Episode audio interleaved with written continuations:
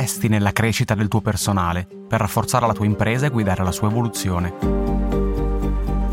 Scegli Docebo, la piattaforma per la formazione aziendale più potente al mondo. Scoprila su docebo.com.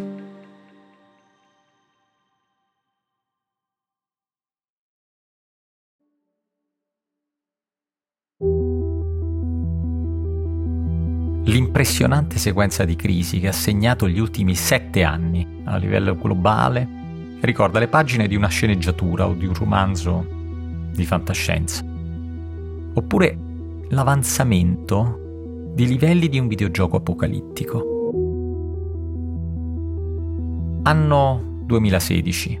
Donald Trump vince le elezioni e diventa il 45 presidente degli Stati Uniti d'America. La svolta protezionistica che The Donald impone all'economia con l'aumento dei dazi sull'import dalla Cina comincia a incrinare il nuovo ordine mondiale chiamato globalizzazione. Sono i primi fuochi dell'incendio che sta per divampare e già si cominciano a intravedere le crepe negli assetti planetari. Tuttavia, permangono ancora diversi elementi di stabilità le banche centrali, per esempio, continuano con gli acquisti di titoli di Stato per stabilizzare i debiti pubblici e si vive in un'epoca di tassi di interesse ancora molto bassi.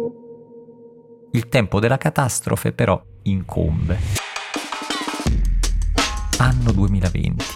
Il contagio invisibile corre lungo le reti del commercio mondiale e lungo le rotte del transito di esseri umani, merci, persone, e virus.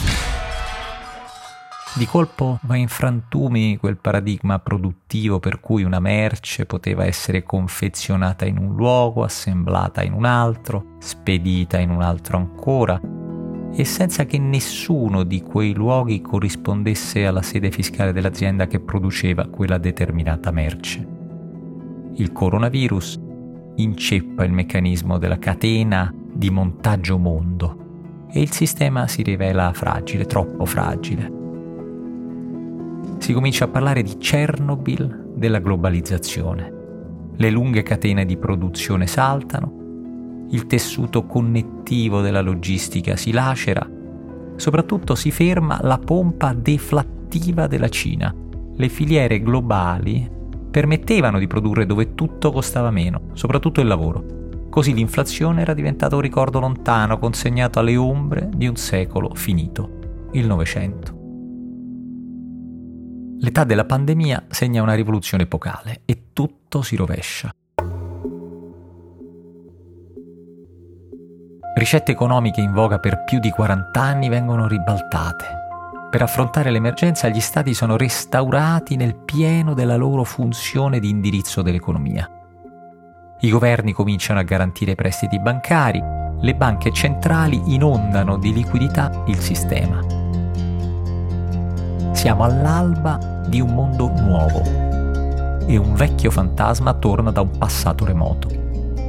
È il fantasma dell'inflazione.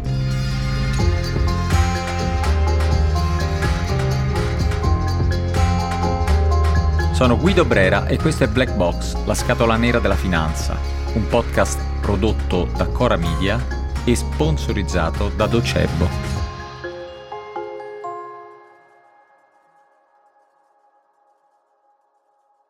Inizio degli anni venti, secolo XXI, principio del terzo millennio.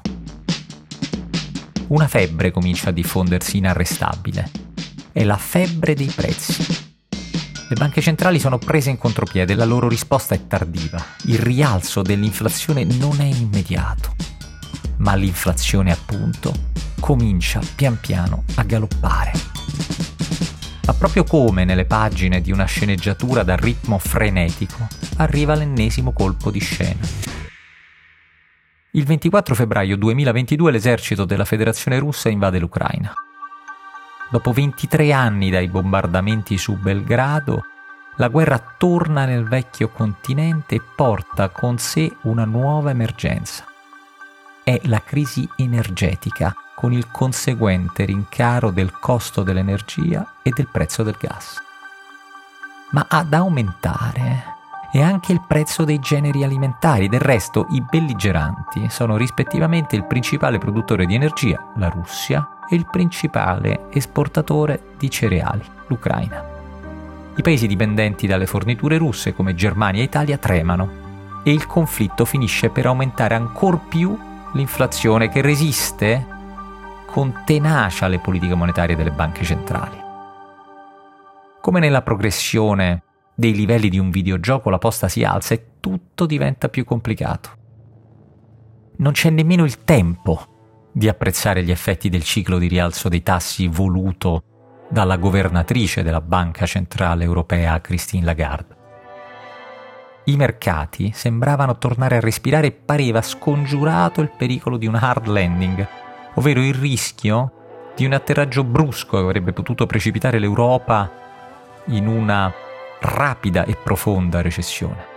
Ma è proprio in questo momento che si compie un altro evento impensabile. Il capitalismo trapassa da una crisi all'altra, da una catastrofe all'altra, ed è ancora guerra. Sabato 7 ottobre 2023. Un diluvio di razzi si abbatte su Israele e il Medio Oriente torna a infiammarsi il nuovo conflitto potrebbe avere pesanti ripercussioni su un'economia mondiale già colpita dai tragici eventi che si sono succeduti a partire dal 2020.